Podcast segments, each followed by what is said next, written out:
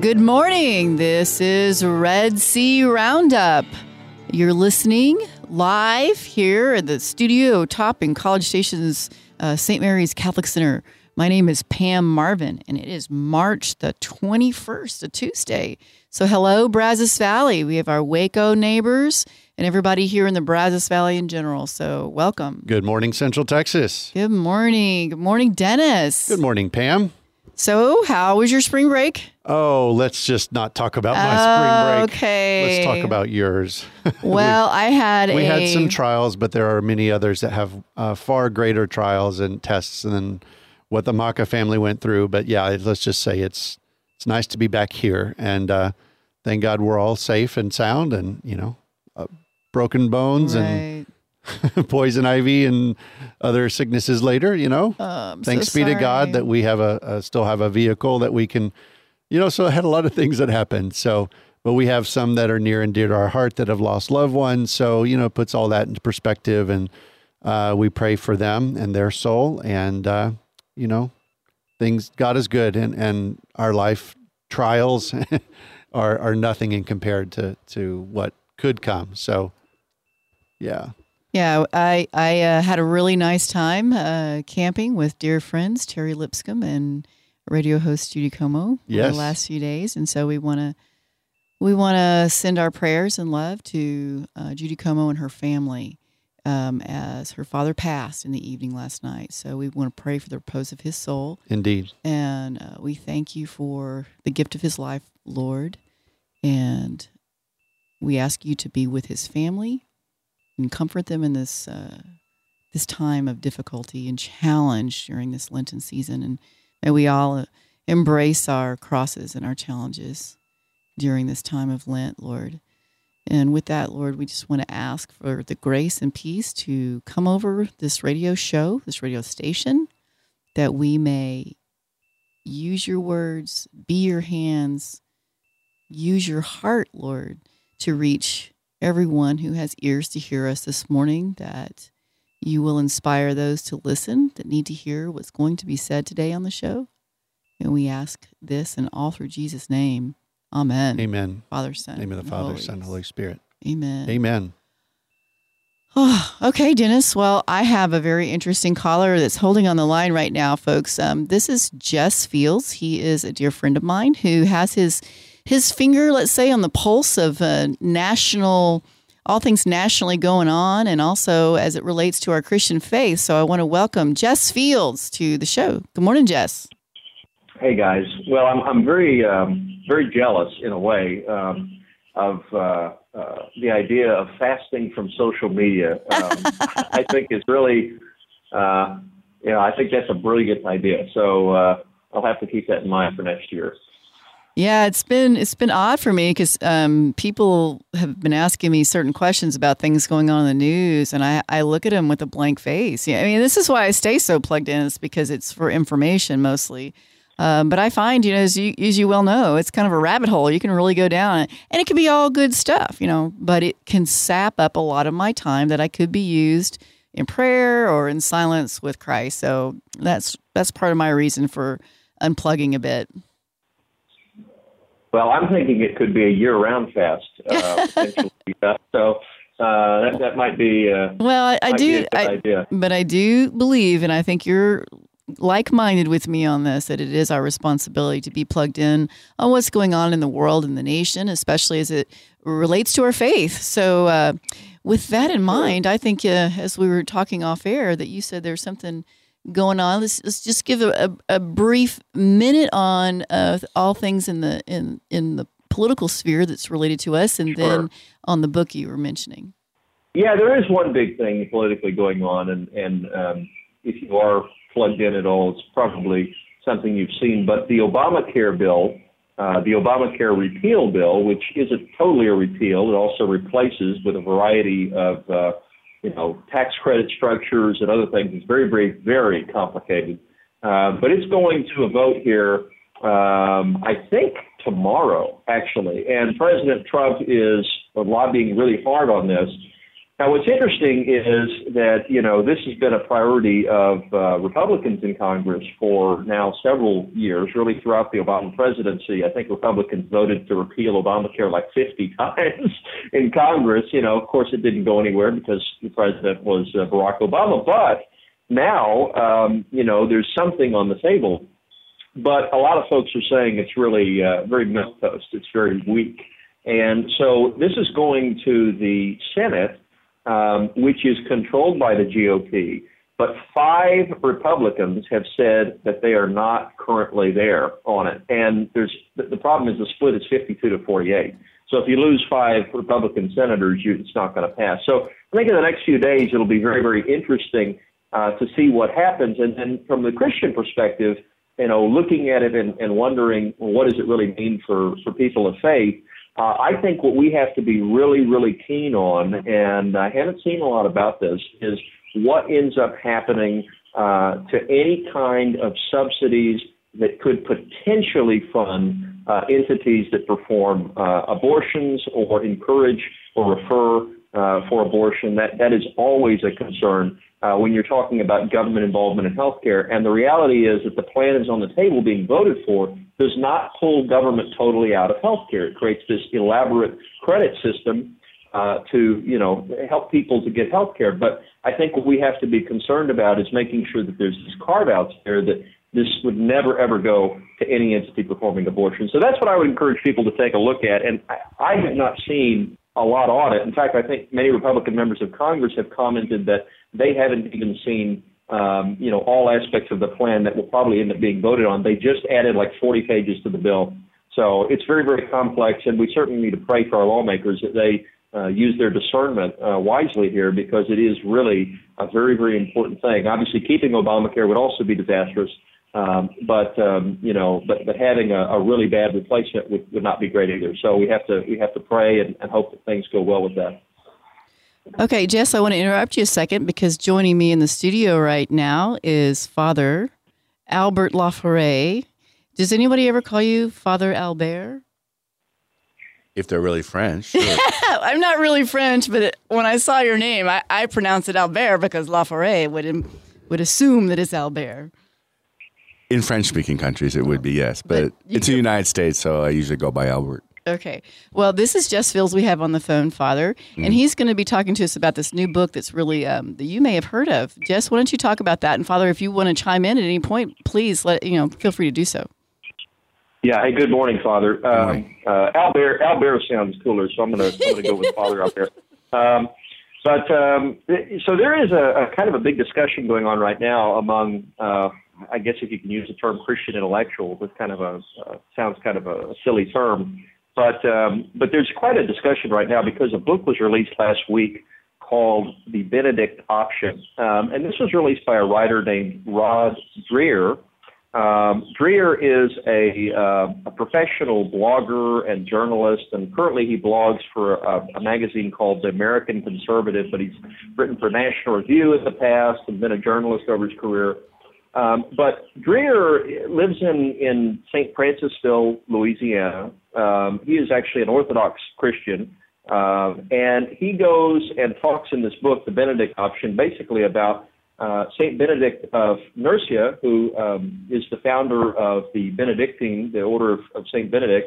Uh, and essentially, back in his day, he, he was born in 480 AD uh, Rome was kind of starting to become a, a, a moralist uh, disaster. You know, I mean, they were really abandoning uh, the Christian precepts that had followed in the Christianization of the Roman Empire under Constantine. And uh, by the year 480, which wasn't that much much long after that, about a, a century after that, they were already starting to decay within the city, and the population had really declined. And so uh, St. Benedict kind of wandered off into the mountains and lived in a cave for a few years, uh, emerged and felt the calling from God to found uh, monasteries, and which he did. And the Order of St. Benedict went on to found a number of monasteries throughout Europe. And the point of the book really is to say that um, what St. Benedict did, which is to seek, um, as Christ says in, I think it's John 17, to be in the world but not of the world, to seek to be somewhat separate as Christian communities and yet engaged with the outside world. Uh, that that is really what restored Christendom and kept the fire burning uh, in Europe for centuries. Um, and that's probably uh, probably very true in a lot of ways. And that today we live in a very secularized culture, obviously, that not only embraces uh, the killing of the unborn, but also gay marriage uh, is now normative, and we're even getting to a point where uh, transgender children are on the cover of National Geographic. Uh, just just incredible things that you know I don't think anybody would have even expected ten or fifteen years ago. Well, just slow down just a second. Let me ask you a couple of questions. Okay, so you're saying this is getting a lot of traction out in the political sphere. Um, obviously, none of us are going to be able to go up the mountain to live. You know, in this in the Benedictine rule, but is there sure. like practical things that he speaks of that you could you can live like in the everyday world? Like, I, I'm I'm curious. Um, yeah, I, I think so. I mean, I, I think the purpose of it is, you know, obviously we can't all go become uh, Benedictine monks. Um, uh, you know, uh, what a blessing. I mean, to those who are who are in monasteries who are praying for the world and praying for uh, our salvation. But um, but it is pretty astonishing idea that you think about as our culture becomes more and more secular. Uh, I think the point, Pam, is not to say that we just you know isolate ourselves completely, but that we start to look uh, for uh, Christian communities um, and uh, uh, the opportunity to kind of live apart in that way, to have our own institutions that we can protect uh, even as the culture uh, declines. So, so one of the things the book, and I'm not finished with the book yet, I'm halfway through, but one of the things that the book talks about um, is, for example, the idea that um, Christians can have institutions that are kind of apart. So you think about universities and you think about uh, charities and you think about education systems. You know, if you think about our public education system and you look at what is happening in the culture, um, the first place that the, the people who are trying to change the culture go is to the education system. Right. Right. They right. go into the schools, and now even in elementary school, not only teaching about homosexuality, but also indeed transgenderism and they're making this normative among our kids. In hospitals so as, as well. We, yeah. Absolutely, absolutely. And so as we see that and the pressure on the secular institutions to change and to conform, um, we, we start to realize that if Christians are going to maintain um, our values in this culture, we have to somewhat be apart. And that doesn't mean we just withdraw to a cave but we do have to have institutions that are separate. So I think the point of the book is really to call for Christians to re-examine where we are in the culture. And frankly, part of what the book does is it, it convicts all of us, I mean, as Christians in Western society, looking at where we are and saying, you know, have we as churches and as Christian communities somewhat failed to challenge the secular culture and to live in the world, but not yeah. be a, in the world, but not of the world. And, and truthfully, we have in some ways. So, what I think you know, I hear you saying, Jess yeah. what I think I hear you saying is like it's a caution for us not to get really soaked up in the culture, to continue to live our Christian faith and be strong in our uh, commitment to virtue and not waver, which I think, you know, you've heard that old adage about how do you boil a frog? You turn up the heat really slowly so they don't jump mm-hmm. out, right? Um, right? Which is what our culture has really been doing to all of us and our families. Right. But I think in this last four years, especially, the water's gotten really hot and a lot of us are jumping out. That's Let right. me add the experience and, and, in France, if I could. Please.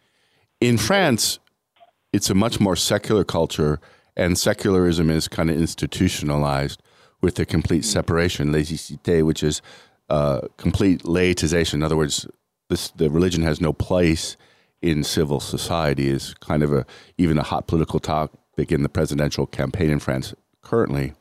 However, Catholic monastic life is very strong, including monastic life for families. They actually have family monastery where husband, wife, children live in a monastery and wow. your family actually lives as it were a monastic lifestyle. In other words, you take care of your, you, you educate your children, and people go work. It's not as if you don't have a job. You go off and you work, but you live in a monastic community. And it's a very interesting experiment that French have been doing because um, they have all sorts of ruined monasteries all over the country that are being unused. That some of these people have actually built these monasteries and you live a very common life um, in a, a, very hostile culture French culture is much more hostile to faith than even ours. So it's very interesting that you can actually see even families who will take up the rule of Saint Benedict for families and adapt it to family life. So your children, everybody has to d- contribute to a, a, a common good in the monastery, but also, again, you you live a, a common life with education, with your living prayer. You have a priest come and say mass for you, things like that. Um, so it's a very interesting ex- um, experience that the French have gone through for, for the last maybe twenty years. So it's a very Well, if I interesting could add- thing.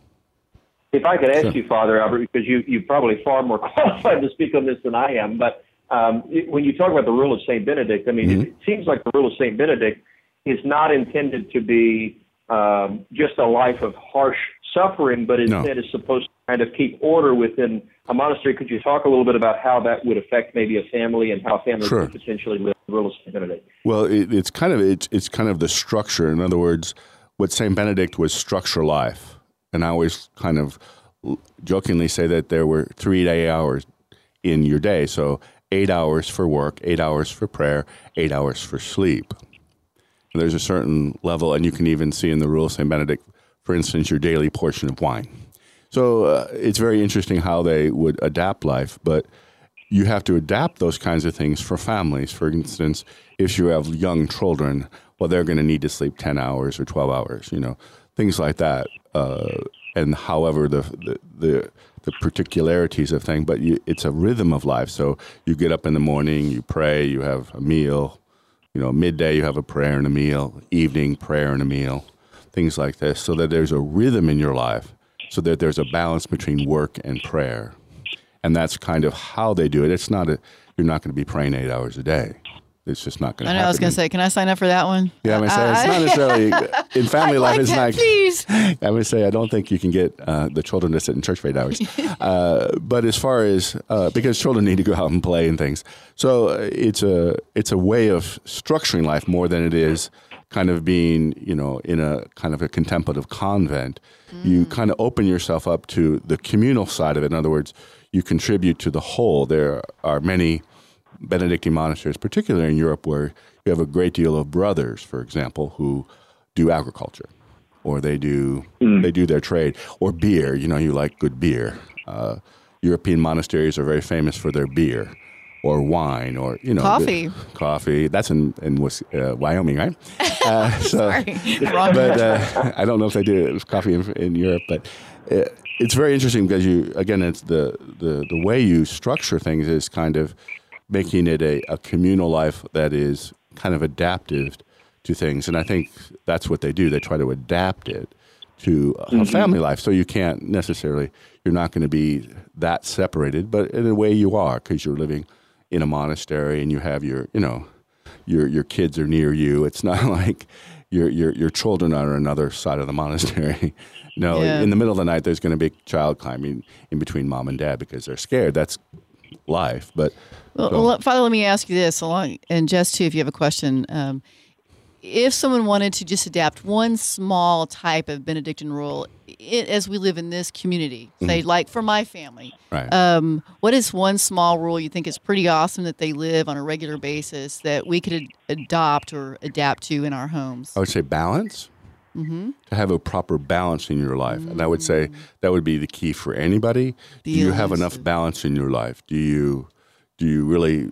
Uh, I always challenge people: Do you sleep enough? Mm-hmm. It's always a, a first question, or is is work so dominant in your life that you you the work dominates your life? You know, the people that work twelve hour days, seven days a week. Is that really proper balance in your life? Mm-hmm. And that's where you kind of bring it back to say, well, no, perhaps I only need to work eight hours a day, five days a week, or something like that. So you cut back your amount of work. Why? Because I have to spend time with my family, with my, you know, with my children, taking them to activities that are proper, you know, things like that. that are- Right. That, you have. Uh, the odd thing is like people don't even eat together anymore. You have families yes. that don't have Right. meals together. So Well, thank you, Father Albert, and thank you, Jess, for bringing this book to our attention. The Benedictine option. It's really good to to ponder on and Mhm. and take Yeah. what's good. I heard expression. I think it was a Father Barron expression that says sometimes you eat the watermelon and you spit out the seeds. Right. okay. Well, thanks for joining us, and I'm hoping to hear from Thank you again next month, Jess. Thanks. Thank you. And Thank with you, that- Pam. Have, ha- and have a wonderful rest of your Lent. Thank you. I appreciate that, Jess. Thank you, Jess. God bless you. Bye bye. And with that, we're going to go to a break. But when we return, we're going to be talking about the extraordinary form of the Mass with Father Albert Laforet. And one thing that we're going to talk about as well is the consecration event that is going on in multiple places in our diocese, of which this Mass is one of them. An unofficial consecration event for those in our central Texas area, just to let you know. This Saturday, we'll be having our Tower Blessing and our station consecration for KYAR. So we've got a blessing going on at 10 a.m. this Saturday morning at our tower site. Go to our website at redsearadio.org. We would love to have a big crowd there to have a, a, family rosary, a consecration prayer, and blessing of that tower site and station, and uh, of all of us in attendance there as well. And we've been preparing for this for uh, 30 days now. Today is day 30 of our st- preparation for consecration of our station to Jesus through Mary. So we hope to have all of you out there that can come and go to our website, redsearadio.org, to find directions on how to get there. So we'll have a break and then we'll be right back with Father Albert Laforet.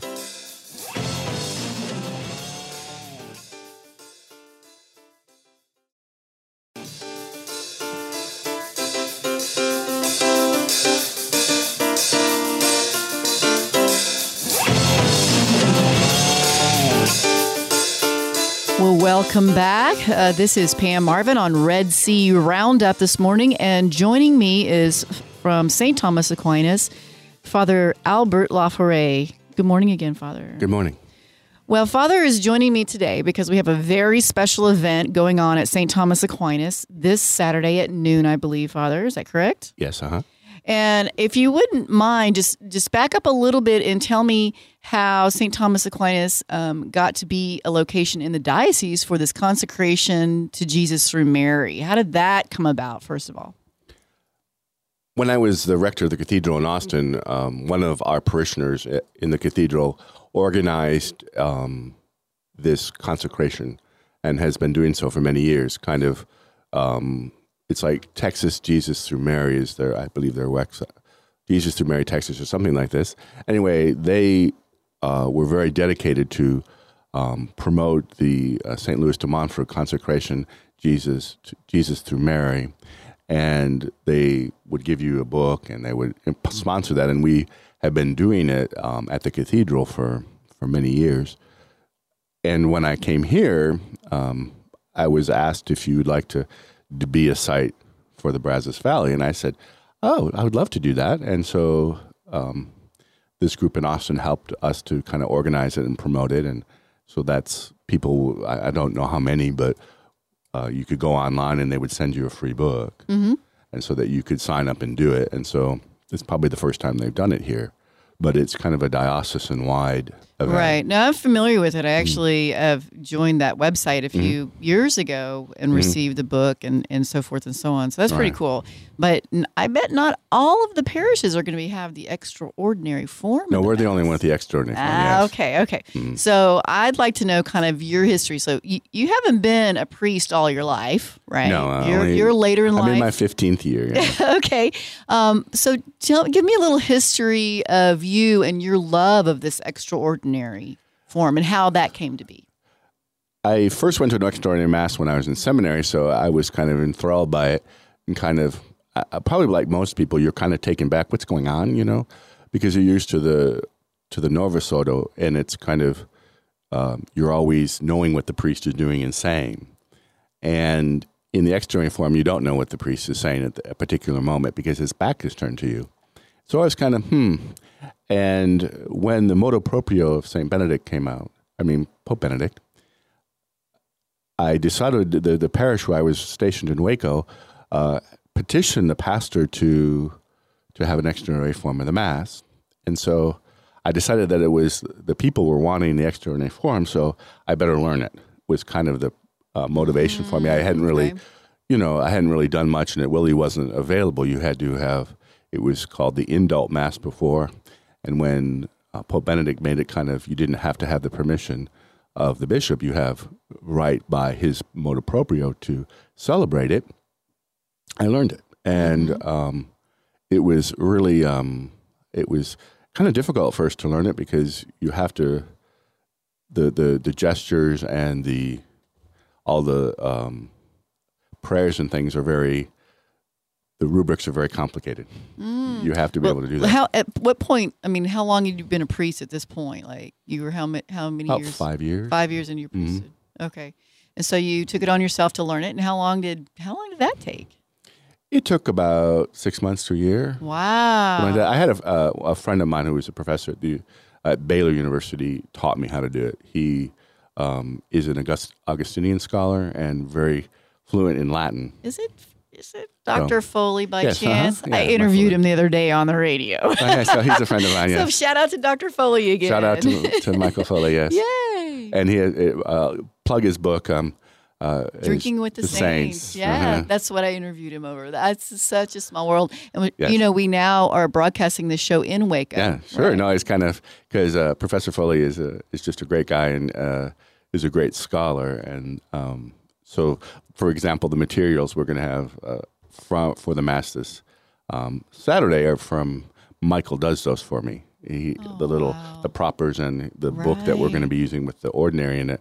He's the one that produces them for people. So, and he does little explanations in there. So it's kind of nice because um, he really knows what he's talking about. He's been on many Catholic Yeah. liturgical things and president of the Yeah. liturgical society or something. He's been very uh, well thought of in liturgical cir- circles as well as his work on St. Augustine. So, Yeah, I just have to say, Father, when you start to talk about here I am, this is a whole nother week, whole different topic. We're still Mm-hmm. talking about um, Michael Foley in Waco, bringing Waco in, and how it applies to what we're doing here this weekend. Mm-hmm. Right. And I just get overwhelmed with this. See how God loves us. Right, he loves us so well that we have this kind of knowledge information right, by. So with that.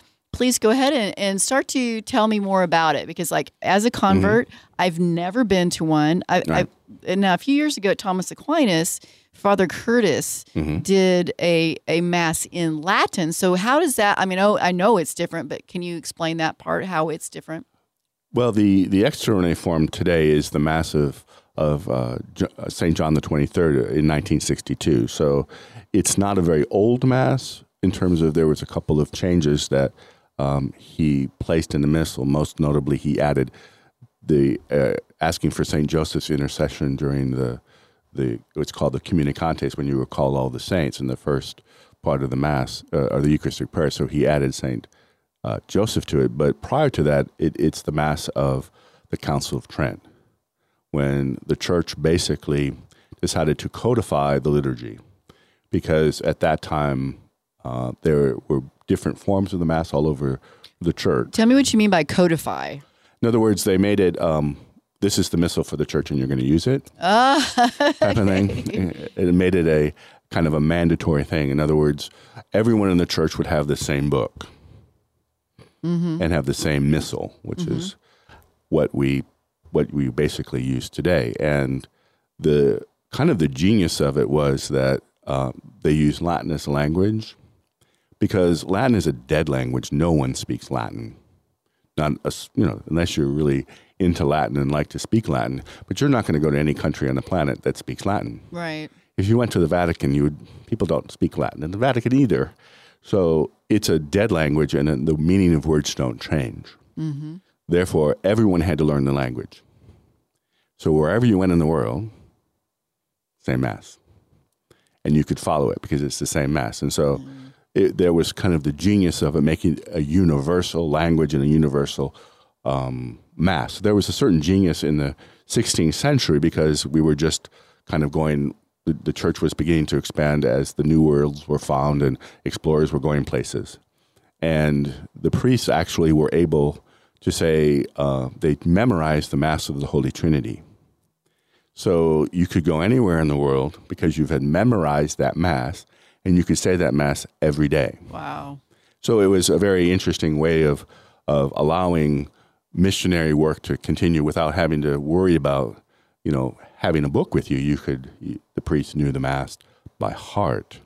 Therefore, it kind of spread, and that's kind of how uh, most, if you ask a senior who was, was, you know, grew up in the 40s and 50s, well, that's the mass that Father said, and they were very accustomed to it. And most people will start to tell you that they didn't like all those Latin declensions. Well, what, what you're saying though too is that you know I keep hearing the word universal church. Right. It's so beautiful. As Right. you know, well, I came from an atheist household, Mm-hmm. and one of the things that really struck me about how awesome the Catholic faith was was I could go anywhere in the world and still kind of know what's going on, no matter what language it was in, because Right. it was celebrated so similarly. Right, and it would be the same if you went to mass anywhere in the world.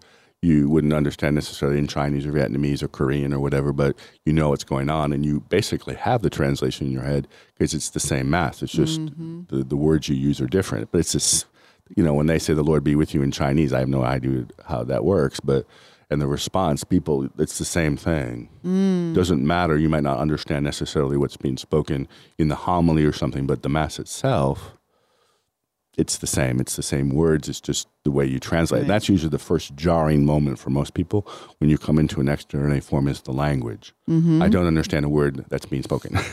uh, but actually, if when you think about it, you actually do know it.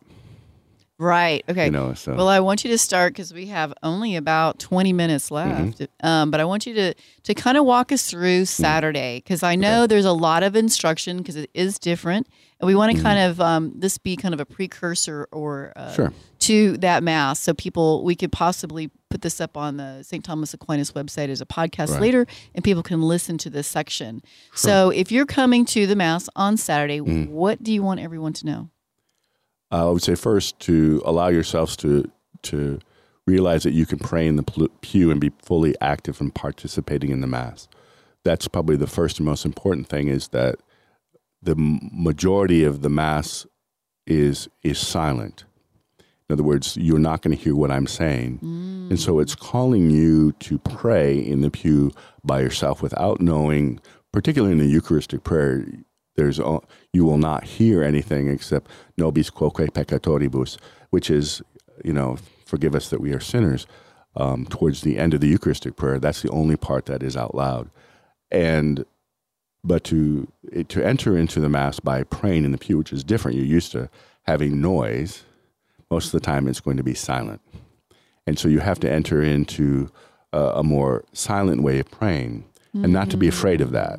Just because uh, mass generally is is a, is a dialogue, we call it. It's not so much a dialogue, and it's you in the pew and the people in the pew. Don't be afraid to pray.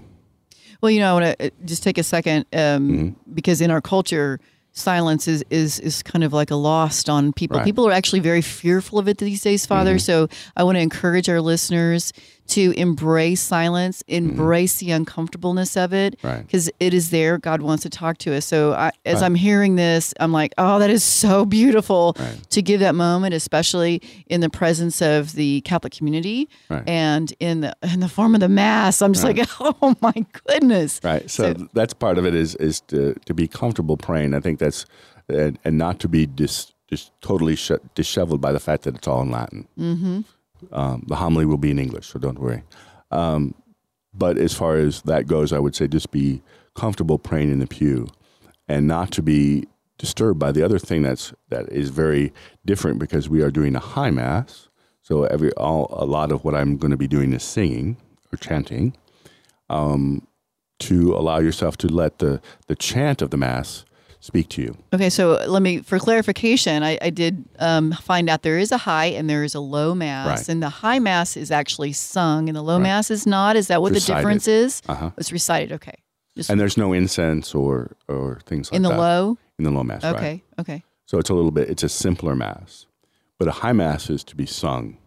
And so, and you use incense so that you'll see me uh, incense uh, at the beginning and at the offertory, or at the gospel and at the offertory. So, and those are all prescribed, by the way. That's all prescribed in rubrics. It's not like I'm I'm inventing something. No, you have to follow the rubric. So it's all prescribed. So that part is to be comfortable with the fact that, for instance, when I start the mass, the, the mass starts with what's called the prayers at the foot of the altar, and so it's it's reciting a psalm and and to and to do the confiteor. In other words, I confess to Almighty God. So, So- you did mention that that um, Dr. Foley had done something, so people will have something Right, in their in your- hands right, as they come into the ma- okay, Mhm. okay, so they can kind of the- follow along. Right. You you won't hear it because the choir will be singing.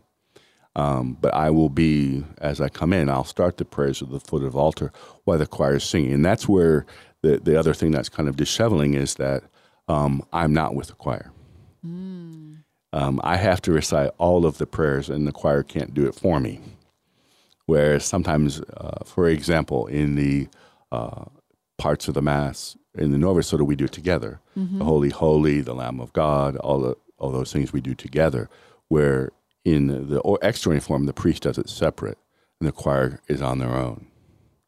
So it's very interesting. So, for instance, at the Sanctus, you know, Sanctus Sanctus, or Holy, Holy, Holy, I will begin the the Eucharistic prayer, and I'll be probably into the Communicantes in order to say names of the saint quietly to myself, and you'll still be singing.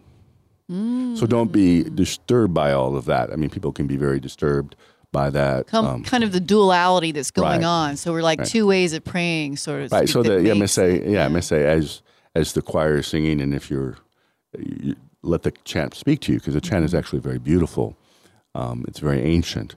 So you let the the chant speak while the priest goes on. So the meeting at the you won't hear the prayers at the foot of the altar. The first thing you'll hear me say is dominus vobiscum you know the lord be with you. And then i will do the opening collect. So all of the parts of the mass leading up to that i would have done.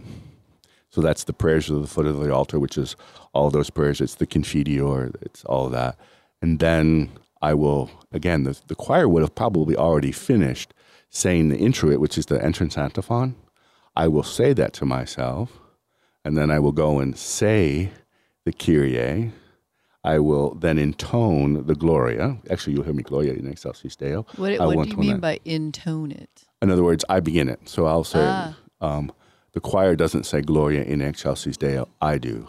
Mm. And then I turn my microphone off and I be- continue to recite it while the choir begins to sing it. So I go Gloria in Okay. Excelsis Deo. I stop singing. I go silent. The choir sings. And at that point, I'm going to be reciting it. And because the Gloria is a little bit longer part, you might see me go sit down. And so I'll go sit down and and allow the choir to finish this Gloria. And towards the end of it, I will get up and I will say Dominus vobiscum, and then we will pray. So, um, and then I will read the the epistle, uh, and then the, the choir will sing the the antiphon before the gospel. Then I'll I will sing the gospel. Actually, it will be chanted, and then in Latin. And then um, when at the conclusion of that, then I'll actually go and read the readings in English. Okay, now is this done? This is all done with your back to us, correct? Yes. Okay, and you can can you move the actual altar back some, uh, or is no, it it's stationary? It's it's, it's uh yeah, it's it's cemented into the floor. So um, no, I actually you you see me you you one of the things you see is move me side to side. okay. Um, there's some prayers I say in the center. There's some on on when you're looking at the right side, which is considered the epistle side, and then the left side is considered the gospel side.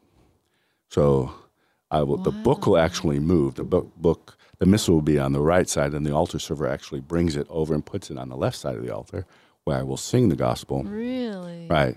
Because that's the, the two places that you, you say the gospel are from the left side, which is the gospel of the Mass of the day.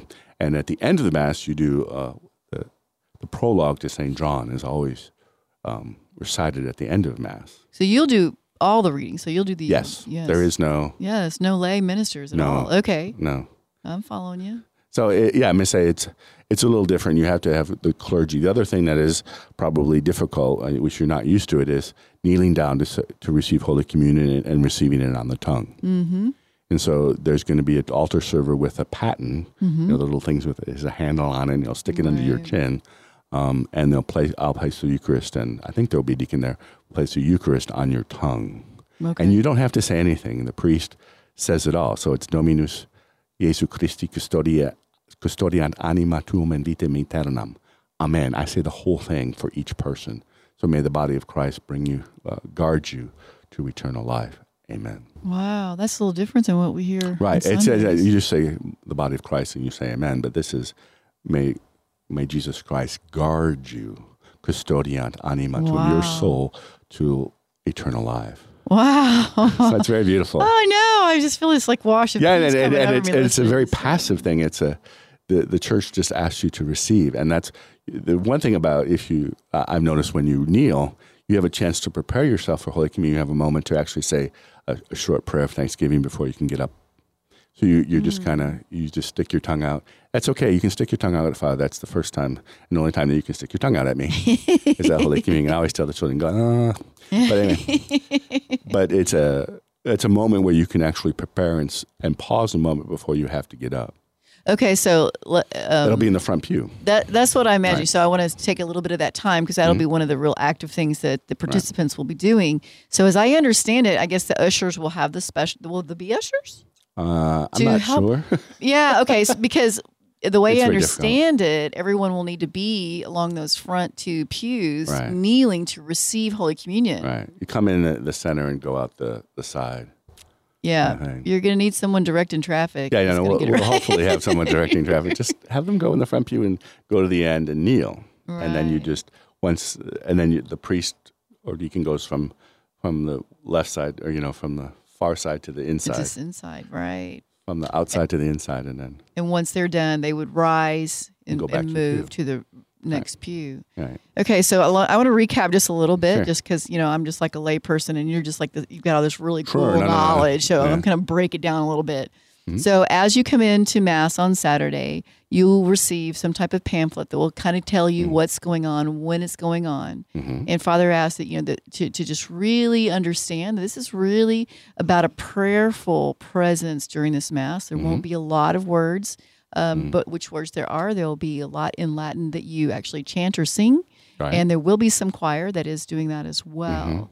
Uh, so you'll come in and you'll sit. Is the sitting and the standing all kind it's of It's all same? in there. No, it's not. Um, ah, okay. So uh, the first thing that you'll do is kneel.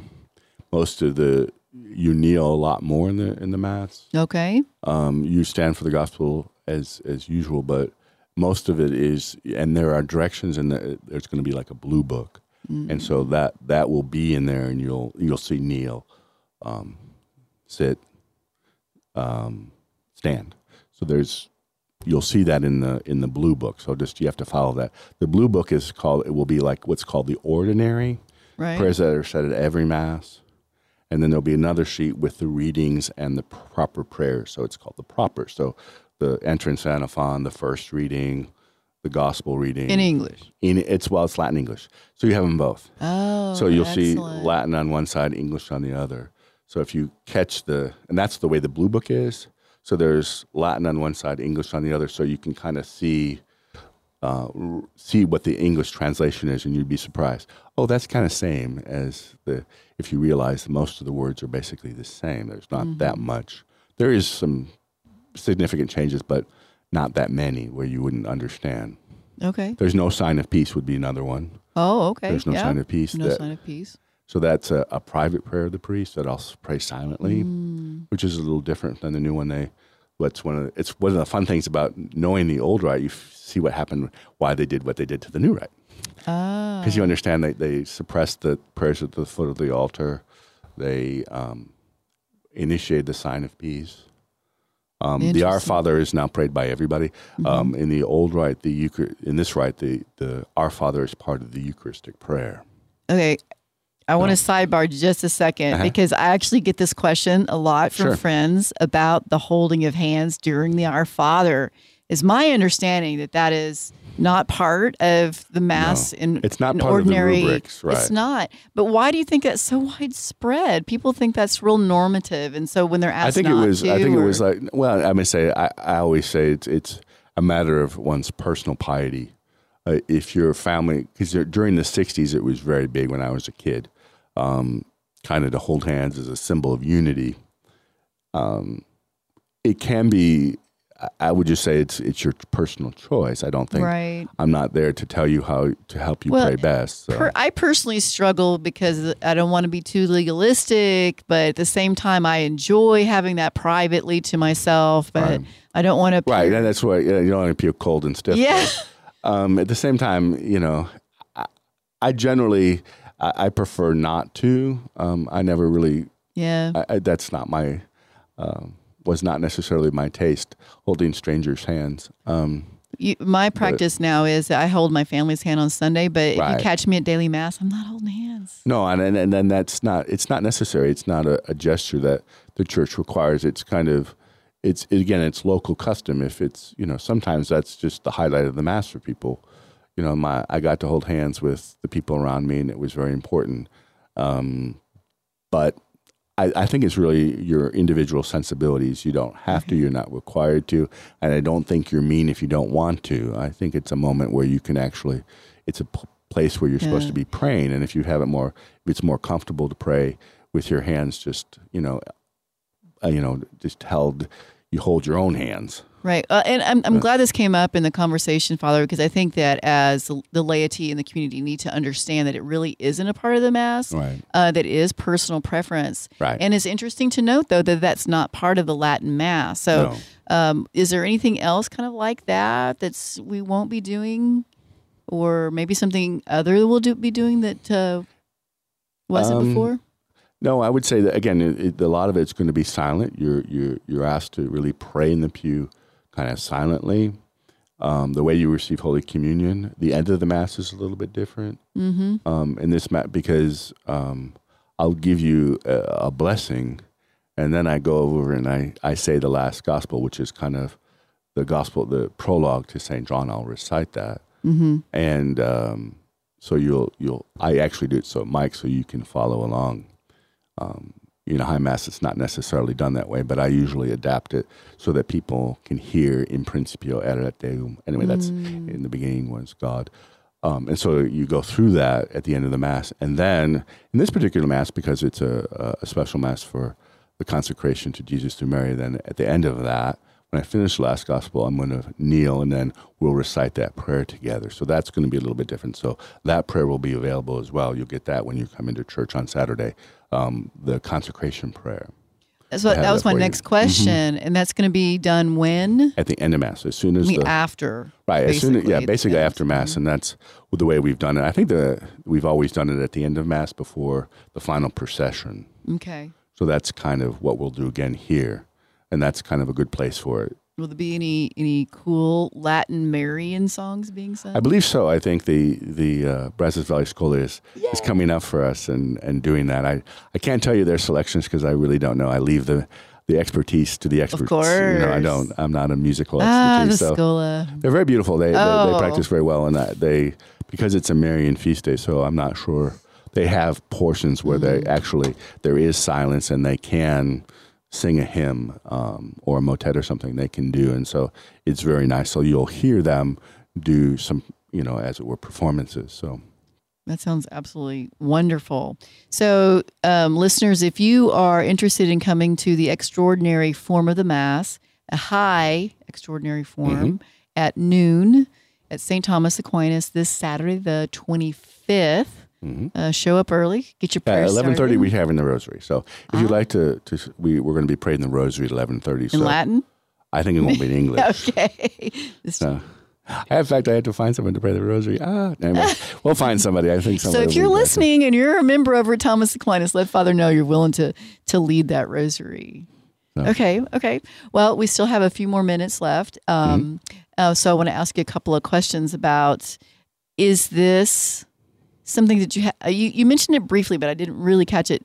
You don't have to have permission, or you do have to have permission to do this mass from in the diocese. No, no, no. It's a it's um, the the Holy Father gave permission for priests to um, say the mass.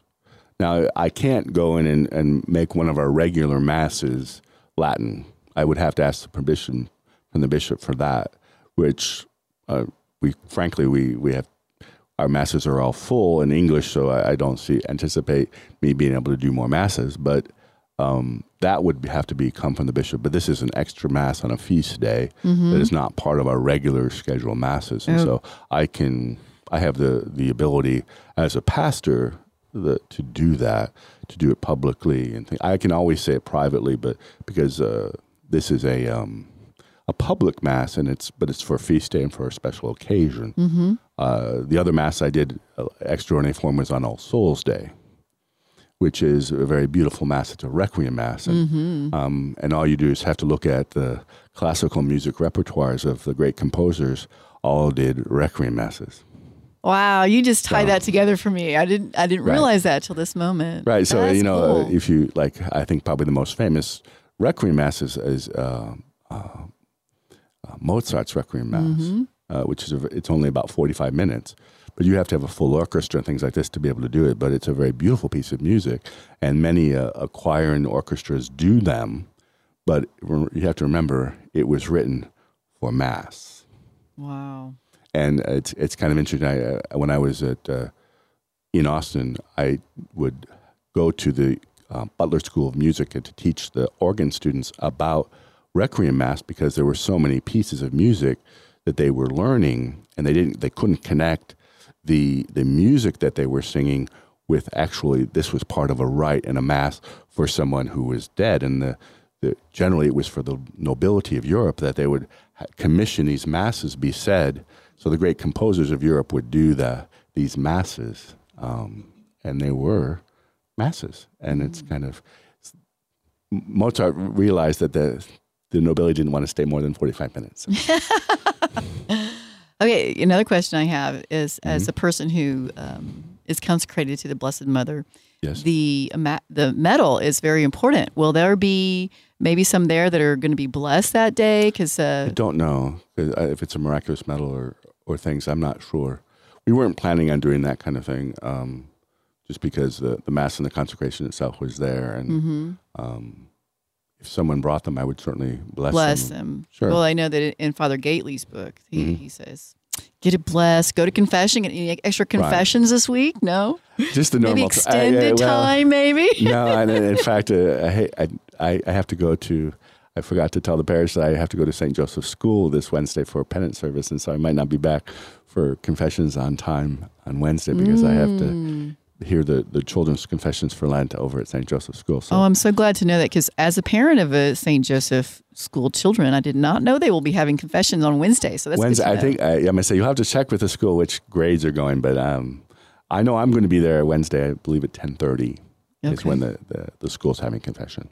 Yep, that sounds like right after the middle school, high school, the upper campus mass. They have a, Right. a, a mass at nine twenty, so that sounds like it's right after that. Right. So, So, I- it'll be good to know. I'll be praying for because we'll be in the confessionals, I believe, at St. Joseph. So Okay. Well, Father, this has been very educational. Um, I have to say, and in Thanksgiving, to learn more about this, just just hearing you even talk about the Mass in this way is just giving me just a really great feeling of peace. And I want to thank you for bringing this to our community. Mm-hmm. You're welcome. Is there any um, on the horizon as well? Do you have a, your eye on another feast day that you might want to be doing this? we'll have so to we see. We'll have to see what people want. Uh, there's Ah. always, it's usually give me a feast day that's not during. I, I'm potentially maybe Ascension Thursday would be a, a place where Mm. we could do it because the Novus moves the Ascension to Sunday, Mm-hmm. and that would be an open day where we could do something for. And where is Ascension? At, well, but Divine Mercy is just right after Easter, so Ascension's much later. Right, it's that. 40 days after. Um, it's that 40 days, and that's that Thursday. So Excellent. Well, this is our wrap up time. I can't thank, Thank you you so enough. much. Welcome to Aggieland. You are just an amazingly wonderful fit for us. Uh, yes, the people here have been very hungry for this mass, so thank you for bringing it to us. God knew what He wants. Thank you. you're welcome. Um, and with that, I would like for you to give us and uh, our radio listeners your blessing before we, we close today. we'll do it in Latin. How's that? Ah, that's awesome. And then a little French too, maybe. You, either one or, the other? Which would you prefer? Uh, Latin. Okay. Benedictus as benedictus ad nos omnipotens Deus, Pater et Filius et Spiritus Sanctus. Amen. Amen. And so, on a personal note, oftentimes at your homilies, you'll say, There's this expression in French, and then you'll say it in English. So, can I just put my two cents in to say it in French first? Because I want to, I really want to expose, I love languages. Uh-huh. I adore languages. So, anytime I can hear, and French is not one I've been very exposed to. So, please You know, I, use French more. We never say we'll have to do a French mass too. Yeah, there we go. Well, thank you again, Father Albert, for joining me today. You're and I want to tell our radio listeners uh, do your best and go today and love your neighbor.